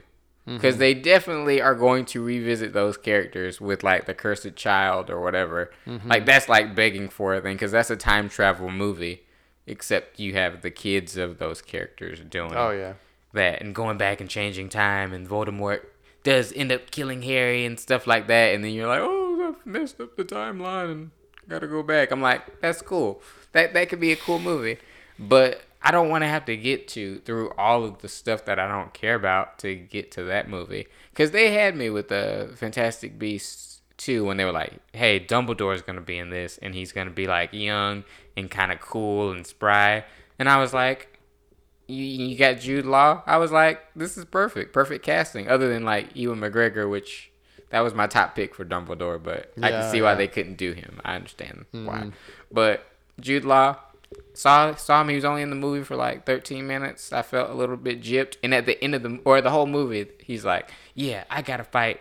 Grindelwald and stuff like that, because everybody's saying how like cool he is, like you're the only one that can take him, and he's like, oh, but I need to get this like thing to beat him, and then at the end of the movie, they get the thing, and he's like, we just might be able to beat Grindelwald with this. And then that's the end of the movie. That's it. and I was like, like, I, was, uh. I was like, so you're just telling me this whole movie you pumped up, you pumped up Dumbledore, and so now you want me to like Sit through Willingly sit through a third movie. hours. Yeah, yeah.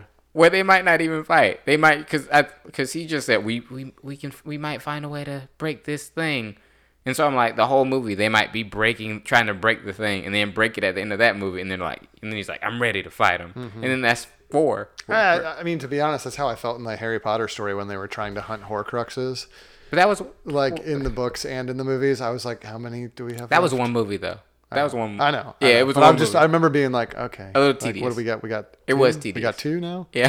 How many we got? Five now. He's to seven. Parts? I will You say, know, like, I will say that storyline was pretty tedious, and I'm a, and I'm, I won't badmouth Harry Potter all the way, but that was one of the weakest parts about Deathly Hallows to Mm-hmm. me. But I did like how they, you know, matured, like how the cinematography kind of changed. It started to get more Yeah, yeah. handheld, you know, like oh no, the movies are great. Don't get me wrong. We love we love the movies in my household, but the uh, yeah, that that's just the part where I'm like, okay, like we're getting a little tedious. yeah.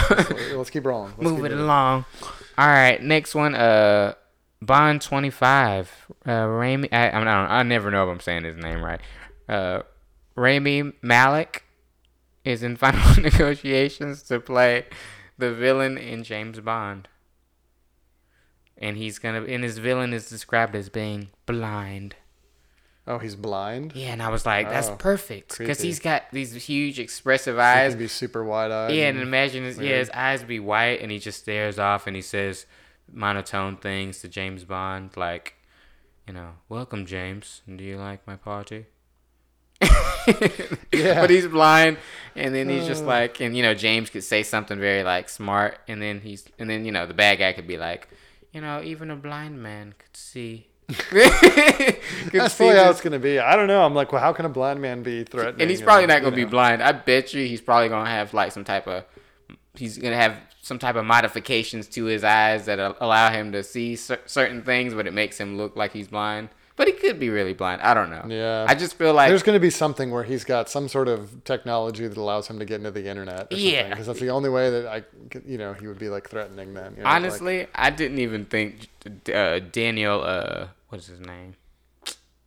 Daniel Craig was coming back to do another one because Spectre was so, eh, it was so bleh. Mm-hmm. but he is apparently. Yeah, he's coming back because he because after Spectre they were like, "Are you gonna come back and do another one?" And he was like, "I'd rather slit my wrists." And I was like, "A little extreme." Mm-hmm. you could just say no, or He does this every time. yeah, he's like, I yeah, and he's like, "I'm old now," and I'm like, "Dude, you're like fifty something." That to me is not an old guy, especially if you're like in shape. But I understand it is harder to stay physically fit at that Somewhere, age. somewhere, Pierce Brosnan is like, "I'll do it." Yeah, he's like, oh, oh, here I am. after he was unceremoniously kicked off without like a phone call or anything. That that hurts. Yeah. That hurt me. I I'm was, telling you, somewhere he's like, "I'll do it. I'll do old James Bond. I'll do the Logan of James Bonds." why haven't they done a Logan? Of I James don't know. Bond? You know how cool that could be. That'd be really cool. But like he doesn't get women anymore, like because he's so old, but he still got the mind. Like that's still there.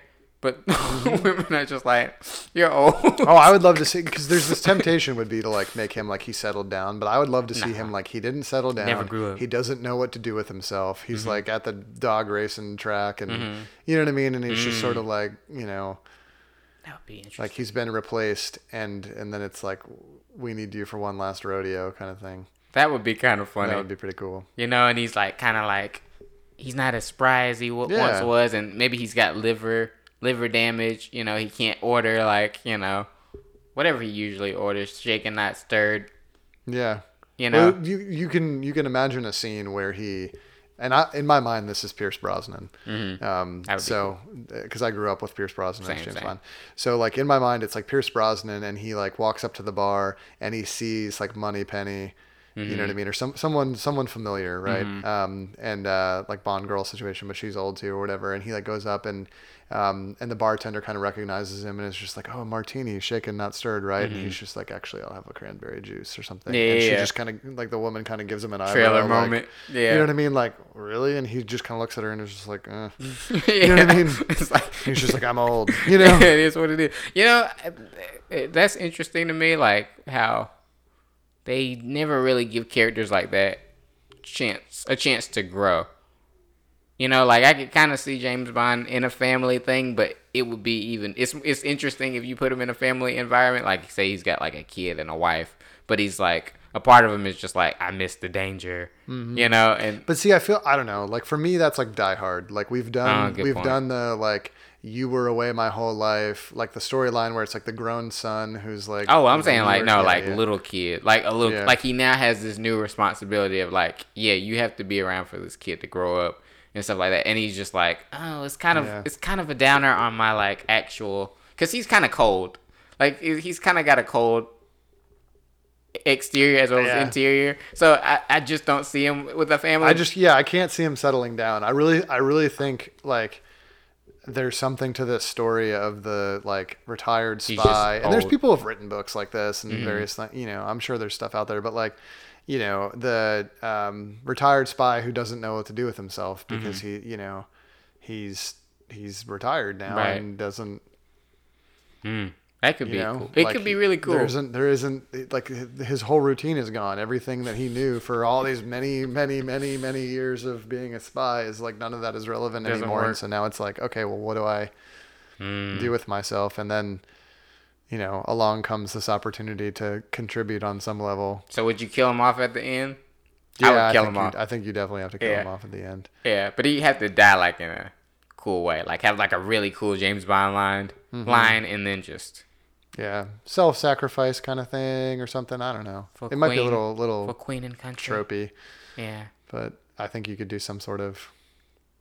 That would be pretty ill if they got Pierce Brosnan back to do an old James Bond movie, because that would be like all the '90s people being like, "E- like yes, he, he yeah, got, yeah. he got like he can still like in and in the same vein as you know DC is doing. It's like you can still do the your. Daniel Craig stuff. Yeah. Even though we have um, Dame Judi Dench Oh kind of yeah, doing yeah, yeah. in Oh, both, that's right. both universes. So, so there is precedence for them bringing in someone from a different incarnation of that universe and just have because they were so good. Mm-hmm. Right, they were consistent. Mm. Yeah, yeah. So I mean, I think you could bring him back. Pierce Brosnan would do it in a minute. oh yeah, Um, he he'd be misses it. there. He's been doing some action movies like for the last ten years where I'm like, you Right, these like random, these random sort of yeah. I can't Yeah. remember the one name, the the one, but he um November Man. That yeah, was the. November Man. Yeah, I didn't see it. like he wants to still do action movies, and so it's like here's an opportunity to do it. Hmm. Um, and then and then, I think it, what would be cool too, um, if I were writing and directing this movie, if I was Mm-hmm. like like the uh, the man in charge, as it were, Mm-hmm. I would bring in Liam Neeson because Liam Neeson does nothing but action movies, but he's always the good guy, and it's always like I'm gonna stick Liam Neeson in this situation where he's uh, in a vehicle or some sort of it's a train, a plane, or whatever you know, trains, planes, and automobiles, like, Mm-hmm. Right. and he's kicking butt, but he's always good, and I'm like I would love to see um, you know, he's Irish, and Mm-hmm. then you've got this. There could be something going on with like the IRA or something. You know Right, what I mean? right. Like some some sort of um, you know, I'm with you. UK area No, no, no. conflict thing happening. I they don't need to it. Mm-hmm. go all around the world, but it's just kind of internal. You know. I see it. Um, and Yeah. then and then Liam Neeson is the one because then then Liam Neeson gets to do another action movie where he's fighting, which we enjoy. Everybody we do know, enjoy it. it's like the TBS movie of the week kind of stuff. Mm-hmm. And then you get Pierce Brosnan, who also wants to do the action, and you get to see them like you know old, old it. guy battles. Well, you see know? that that's what would make the fight cool. Like they get like some good punches in, but then they take like a break because they're like, Yeah, yeah. Like he gets him in the hip, and he's just like, "Oh, about Yeah. my hip replacement." Yeah, you know, yeah. like, they're- or Um, he or he like stabs James Bond in like a like area of his body, like in his hip or something. And he's like, "Good thing I got this replaced." and then it's just like, Mm-hmm. yeah, some sort of yeah. you know, like I mean, not like too camp- campy, but I, know, feel like it's they could do. They could Pierce do it. Brosnan is they from the it campy, Yeah. campy. Well, and then you could get like, I mean, if you really wanted to jump the shark, you could get Sean Bean oh, um, and bring back Alex his face is Alex scarred Trevelyan. Yeah, or he's just a burned dude. Yeah, yeah, you could bring him back, and he's he's been hiding out for a long time. I would love I'm to with see a scene where you walk into a room and it's like, and and it's Pierce Brosnan, and he's just like, you know, like I like I knew I would find you here, you know, Mm. and then and then he turns Sean Bean turns around It's and he's like burnt all charred charred up, you know what I mean? And he's just Hello, like, James. you know, like there's some some sort of you know item that he needs from him. I would be I would be with that because that would because because I think the things that are missing from the Daniel Craig ones is the fun factor. None of them are really feel fun. No, fun. Daniel Craig isn't fun. They're not fun. They're, the only time they become fun is when they start to kind of flirt with the the camp factor. Like in I think uh, the last one, Right. Spectre, when he got 009's car, who we haven't seen, but I suspect to be Idris Elba in my mind. Right. Uh, you know, is the cool guy with the cool gadgets. And then James Bond got the car from 009, and he's driving it, and it had like all these gadgets come out of it, and he's like, he's like, he's like 009's had this this whole time, and you know, they're like. Like yeah, Yeah. yeah. I mean, Yeah, he's yeah. like, well, why did, why don't I get this? And he's like, you're not 009. So Right. Like Yeah. there's yeah, the the more like little fun factor you can add in, but when when Pierce Brosnan would be like in the vehicle and he would do something like blow something up and then he would kind of grin. Well, that was you were like, "Oh, this is fun." You know what I mean? Yeah, he would like, say "That something- explosive Yeah, he would say like a little campy line and you'd be like, "Haha, James Bond, woo." Yeah. And then Daniel Craig like all they give you is like he'll do he'll do something and kind of look like, "Oh," and then he'll be like a little tiny smirk like and know, he's and- he's kind of a well he's he's he is a jerk. James Bond is naturally a jerk, but this one he's like just just very like inaccessible.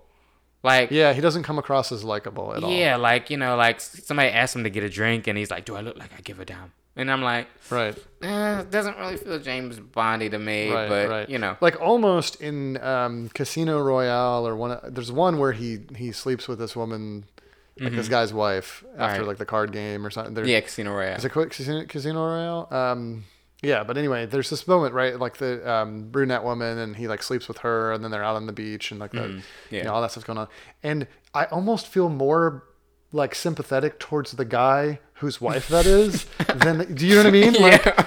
Like and and don't get me. I don't want to get go down the No, no, no, rabbit hole of like going. morality in James. Bond movies, which is just completely gone. But like, but in that moment, right, you should kind of root for the husband, Hmm. Right, right. But like, but like, I really do. You know what I Mm-hmm. mean? I'm not rooting for James Bond at all. In fact, I'm just like, you're you're kind of a slimy dude, aren't you? Yeah, yeah, you yeah. know, and as he's like lingering around talking you. to her, and they're like plotting her husband's demise, I'm just like, man, even though he's a bad guy and all this stuff, I'm just like, because there isn't that likable quality. But when Pierce Brosnan would do it, we were It all fine. okay with it. You it know, was what I totally mean? fine.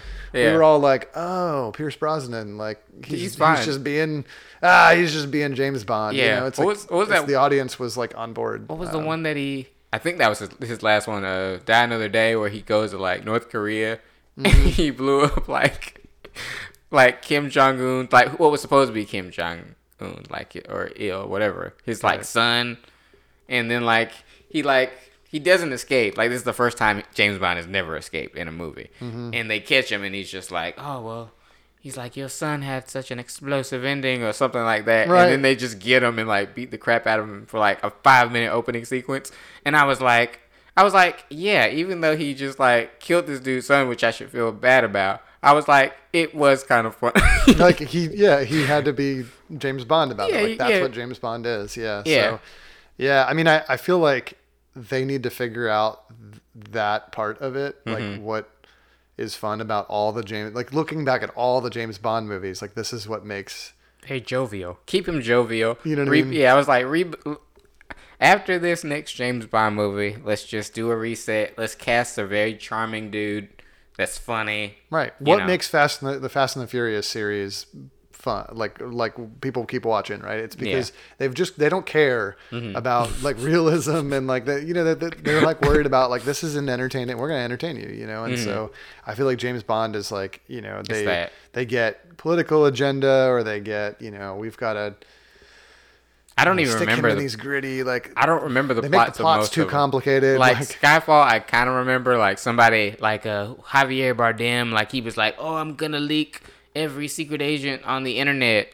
and I'm like, "But like the average person, like if I got some secret agents or file base of who's a secret agent, I wouldn't really care." But they were like, "Oh, but the people who are bad would would care, and everybody's cover would be blown." I was like, "Yeah, but it, it doesn't Right, like it doesn't, it, doesn't- doesn't hit home because you're just like, yeah, I- I think that would be a regular Tuesday for me. you know, Yeah. like I wouldn't really. Yeah, The and stakes need to feel high. The stakes need to feel like the world, and then he's got to, despite the stakes, be like smart mouthed and Yeah, the and only- be Bondish. The only time I felt into it, was Casino Royale, where he gets poisoned and he walks away, and Mads Mikkelsen is like, "Yeah, I got him. Like he's out, you know." And then Mm-hmm. he he has to like like put this serum in himself, and then like you know shock himself or something, and then he comes back like kind of like you know cocky, confident and stuff, and he Mm-hmm. goes sits, he sits back down and he looks at the guy and smiles, and Mads Mikkelsen is like like okay. Like, this guy's He's, this like, guy's some, this yeah. guy yeah this guy's something else and I was like Right. yeah that's James Bond Right, right. but yeah. uh I don't know yeah, there's they, sometimes they hit it, and then other times I'm just like, yeah, they're like let's I'll catch it on TBS. yeah know? they're like let's get this prestigious I even, I don't even have TBS. who would you want to direct this or who would you want to direct a James Bond movie like your your the the movie in your head who would you want Oh my gosh. to direct it I don't know. Because right now tough. they're getting like prestigious guys like that are like very cinema verite dudes and I'm I, like I want the guy who's directing John Wick Mm. to direct the James Bond movies. that would be cool Um, because I feel like he gets it. Yeah. that, like it's like action plus like I mean Keanu does is doing yeah he's serious Like a- the whole time yeah I mean Yeah. but I feel like I don't know I feel like that director gets like the It's cheeky. like like there's campiness to this and that's Yeah. okay you know you gotta have to like kind of lean into the campiness Right. and then it makes for an enter- more entertaining movie when Mm-hmm. you fight it it just is like Yeah. It, it, it feels like you're at Right. war with yourself. Right. It's like, well, why are we why are we trying to make this a super serious James Bond movie when the whole reason that people went to see James Bond movies for so many years is because they're fun to watch, you know? That's true. Like it, we don't want it to be a drag. We don't want to talk about like environmental policy or have this like subplot be about this like random political assassination Yeah. in this country that is made up for the purpose of the plot. Like we don't care about that stuff. We want to Mm. See James Bond punch people in the face Right. you know and we've done the parkour thing like Win i don't need time. to see him chase somebody through a street take. and do the parkour. You know, sing, yeah, single shot, one take, whatever. You know, steady cam. Like I don't. We've done it. Yes, You we've know what I seen mean? it. We've done yeah. that. I don't need to see it. You know, in the um, in like the village of this you know country or whatever. Like I, I don't need that. I need. I want to see him like fight people and shoot things and blow stuff up and use cool gadgets. I want to put James Bond in a- an area where he's out of his comfort zone. Like I want to put him somewhere that's nowhere near oh like oh the gosh! parties like he goes a, to. like a b- kid's birthday party or something. yeah, just something that's out of his element and oh see him gosh! adapt. Oh, I can see a scene where he like comes into a kid's birthday party and there's like that somebody gives him an address and they're like the you know bad guy whatever that has the thing that Mm-hmm. doesn't matter. Um, what do you call that in a movie? It's um. What the? uh It's like the thing that you ha- the main character has to pursue, but they don't know what it is. Oh, the. uh It doesn't really matter. No, I know what you mean. I know what There's you mean. There's a word for it. Again, people, It's like everything in a movie. li- like listeners are screaming at us right The now. They're MacGuffin. like the MacGuffin. Yeah. Yeah. Okay. So thank you. Yeah. Okay. Are you satisfied, listeners? We, successfully came up with one thing that we were trying to think of. Hmm. Um, the yeah. So it's like James Bond is is trying to go to this address because the bad guy is there with the MacGuffin, mm-hmm. and it would be hilarious if like he you know bursts in because he's like okay here we go, mm-hmm. and then it, it's like it, it's a seemingly deserted house, but there's a little kid's birthday party going on in the backyard, and Mm. it's like the bad guy is there, like attending the birthday party with like his kid or something. You know what I mean? Like, an, and it's like he's just got like, like, a scar on his eye, just like yeah, yeah. and clown just, makeup. He's just yeah, no, he's just you know he's over there like you know playing ball with the, playing soccer with the kids in the backyard or something. Oh, Wait, wait. Now that's kind of like it's dark but kind of funny. Like if his, his like his target is this guy who's like having a birthday party for his like son or something, and That's then what I'm saying. Ah. And he's the dad, and he's out there kicking the ball with his son, and like in comes James Bond, like bursts in, and everyone's like, "Huh?" And then he has to play like we're buddies, you know what I mean? And like it's like well, we don't want to disrupt the kid's birthday family. party. Like super, you know. I feel like you could have some comic relief there, like. You know, one of the kids could like step on his toe, and he's just like, "Oh, yeah," you know, and like they could they could make it kind of fun. Yeah. And he's singing there, saying "Happy Birthday" while he's got a gun like pointed to the guy. so so what are you thinking? Opening or ending? I'm thinking it could work either way. Either way, I think that could be the opening. like the opening that could work, but it would be even funnier if like the whole movie has been like a straight laced James Bond thing where it's like, yeah, they've they're out they've done their like car chase or whatever in the city, blah blah blah. Bad Right. guy escapes, and then they fast forward like a couple months and he's tracked him down, and it's like, And he's there like a kid's birthday party. yeah, it's like Yeah, I mean, you said you want him somewhere where he's out of his element. That yeah, great. and he takes what I mean? James to like, Yep. he takes James to like his office or something, or James catches him in his office Yep. and he's like, "What? You're gonna kill me at my son's birthday party?" Yeah, and then and then It's he like- like goes back out and is like you know trying to do something serious, and there's Mm-hmm. like a flirtatious mom comes up and it's like I haven't seen you around. Which one is your son? You know, Mm-hmm. And he's just like, uh, uh, uh, that one. You know, like it, um, Yeah, that could be fun. I'm not sure where he went, and then there, there's you know some sort of amusement happening. Mm. we gotta write. We gotta write these movies. Sometimes I feel like movie studios just need to have like a, a think tank, but with people who actually like movies. Yeah, I mean, I like. I'm not gonna be so arrogant as to think that I could sit down and like write a whole movie script, We- having never done it. we broke down Um, some cool beats Yeah, already. yeah, but I mean, but yeah, but it's like as creative consultants or something, Hollywood, listen, listen to us. um, I'm gonna get real serious for a second. Uh, we we are probably doing a better job than most of your writers, judging by the crap that you release on an annual basis. And so this is our pitch. This is our sales pitch. Yeah, You know what I'm like saying? come on, just Just you know, call, just call us up. We'll workshop your movie Or- and tell you Or maybe we the should points just that we don't think maybe we should do like a knockoff, like a knockoff version of that, and people would be like, "Oh, that's like a James Bond type thing," and then they look, and then like whatever studio that's making the James Bond movies would be like, "Oh, we need to get those guys to Yeah. do one of our movies." That's Yeah. kind of how it works, sort of. kind of. Yeah, Yeah. I mean, I'm on, I'm on board. I'm on board. Yeah. I just want to workshop things. yeah. A So- script doctor. Yeah. So the last thing we got, we're at the end. Rambo: Last Blood will be released this September. Okay, I thought you were about to throw Walking Dead at me, and now it's a curveball. Okay. Yeah, I see. I had to throw All a curveball. all I right. thought about The Walking Dead, but I was like, can we get mileage out of that one? Yeah, yeah. Uh, okay. So the log line of this one is: when the daughter of one of his friends is kidnapped, Rambo, who has been working on a ranch, crosses the U.S.-Mexico border and quickly finds himself up against the full might of one of Mexico's vi- most violent cartels. No. Ta- yes. taken for John Rambo style.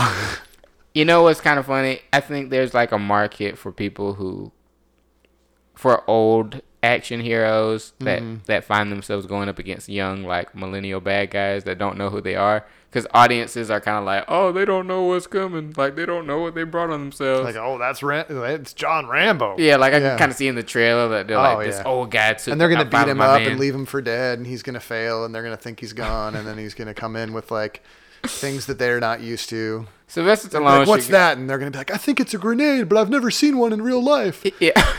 what is this? I've only, is I've only seen one of those in Call of Duty. Is that a grenade? You know, there'll be something like that. It'll be like, I don't know how they can make this. I don't, not that they, they can't make it make sense. I just have never seen Rambo go. I've never seen where he could go story wise. Like one, that's one makes sense. He was originally supposed to die at the end of one, and they were just like, "Oh, he's too cool," and they just kept making them. And the Rambo, last Rambo that we got, you know, was decent. It was cool. I mean, it was him with the Gatling gun just blowing Yeah, away yeah. these like pirates or something like that. But but yeah, this just doesn't make any like sense unless it's like the final story. it's it's Logan for Yeah. John Rambo. yeah, like he's got to die. what it is. Like It's- he's in the definitely- jungle. Like that's what I would kind of He's totally see. gonna die. Like, Like- it's you know, Like I would like to see that. So he's been and we're the gonna and and the daughter is only like that whole thing. That's Mm-hmm. only there to make us feel bad when he dies. yeah. No, you're right. He's got to have the family so right. I that didn't even think so that that. when he finally, it's like okay, this is my final. You know, when when we start to understand that he's not coming back out of it, Mm-hmm. then we have to feel sad that like oh, but he finally settled. Like Rambo, who did all these things, finally Mm-hmm. settled down and has a wife and a kid that's gonna miss him. well, see, that's interesting there. And so if he, now we feel sad. if he goes on that journey and he's like he doesn't remember the feeling of like you know being out in like the wild and like just no holds barred but like throughout the movie he's kind of shedding that like layer of humanity that he has built Mm-hmm. up after having lost it yeah. you know so it could be cool Uh, ooh, actually, yeah. What would make me watch the movie is if it's like, you know, he's going after his daughter's friend. So there's Mm-hmm. this possibility the daughter is with him, like she's insisted on coming, or she's going to show up at some point. She's not Mm-hmm. going to just be an accessory that doesn't doesn't appear. Um, and so there could be this thing like he has like figured out how to be like a kind and gentle human being, Mm-hmm. and like be like human and now there's like before he would just kill and now Mm-hmm. there's like morality and it's like oh should Mm. i like kill this person or should i just like incapacitate them You know, kind of the bat the the um batman the you know, superman the you know the gotcha. superhero like oh do i kill or do i you know let live Mm-hmm. Yeah. um, and just disable to try to like stop the situation and get the, the friend back you Mm. that know could be cool that like could be really cool Rambo mor- morality kind of moments. I think that would be like that's where I would watch the movie if there's that tension. Because if it's just another one where he's just like I don't want killing lose it. senselessly, like yeah I mean, I'll probably still watch it, but it would like you know what I mean. It- still it- watch it's it. gonna you know. th- I feel like I don't know like. John Wick and all the killing works because it's like campy Mm-hmm. and and unrealistic and it, that's how it's done. Yeah. But, like Rambo is so bloody and if it's just him being like oh, kill kill this guy kill this guy you know like every two seconds then Mm-hmm. right it's gonna feel a you lot know like there's the gonna ones. be like a scene where he's fighting this like super buff young guy right and then he's Totally. like you know like it's gonna be like really gritty you know sylvester's gonna be like hurt pretty bad and he's gonna be like giving it his all like he always does in every sylvester stallone fight scene. Right, right. like unrealistically so. Like he's got because he's got to dig deeper you know? And so you know that'll be interesting but i would like to see him like midway through the movie just make a clear cut decision like all right these people have to like i have to go back to like old rambo like back in Mm-hmm. vietnam days and maybe we'll see some like flashbacks of like maybe we won't see him young in vietnam but it would be cool to kind of see like him in the jungle kind of like immersing himself getting knowing his surroundings using those tactics and stuff like that this is where this could get fun yeah, it could be entertaining, Yeah. but I feel like they won't do as, as good a job as I want them to do. yeah You know what I mean? There's gonna be some constraint that's gonna make them like you know. There was- I don't know. They need to pick a like a good bad guy, oh yeah and that's where it's like I don't know. My really my hard. beef with a lot of these movies where they have like the old action hero Mm-hmm. is they get like the cheesiest like most typecast bad guy dude. It's like some you know twenty late twenty something like Yeah. buff guy with like a goatee that's just like Yeah. Like you know, Expendables 3, I was happy about. You know, I mean, I don't know. Yeah, like when they got Mel Gibson to play the bad guy in Expendables 3, I was like, yes, that's cool because he's kind of. Mel is known to play like the crazy action hero. Like, Mm-hmm. but you make him a bad guy and he's like the crazy bad guy that's like very like energetic and weird and unpredictable. And I was like, yeah, that's a good counterbalance to Stallone's like calm demeanor, you know? Yeah. But it's better than his last Rambo idea. His last Rambo idea was like, oh, he's he's going up against this guy that's like a military experiment gone wrong, who's like half beast or something. And I was like, I get what you were going for, like the the human versus the the beast type thing, you know. But it it was too it was too out there, like too Yeah. jump the shark. But yeah, Yep. think that's it for this episode. How how's how's it feel? How's it feel to be to be a guest on this on this podcast and experience it? You know? Uh, it's it's nice. yeah, yeah, yeah. I was like, we Thanks, got, we thanks, got thanks for having me on after problem. having you know probably two thousand of these types of conversations So when we cues. weren't recording. we have a lot of Um, crazy. There's so many. There's so many good ideas. Gilligan's around. Island, Dark Gilligan's Island. Dark Gilligan's Island. Yeah, we'll just tease that. Yeah, we'll, We won't. save we are not gonna talk about the who the cast is, Yeah. but you know, if you're if you're intrigued by our Dark Gilligan's Island idea uh, that we have complete with a poster, Mm. then you can you know comment or email or whatever means of getting in touch with the the Yeah, or, podcast. or I'll and, uh, post it on the main channel, Facebook yep, channel or yep, something. Hit hit hit Daniel up and we'll uh we'll see what we can do. Boom. Bonus episode. Yeah. All right, guys. Until next time, peace.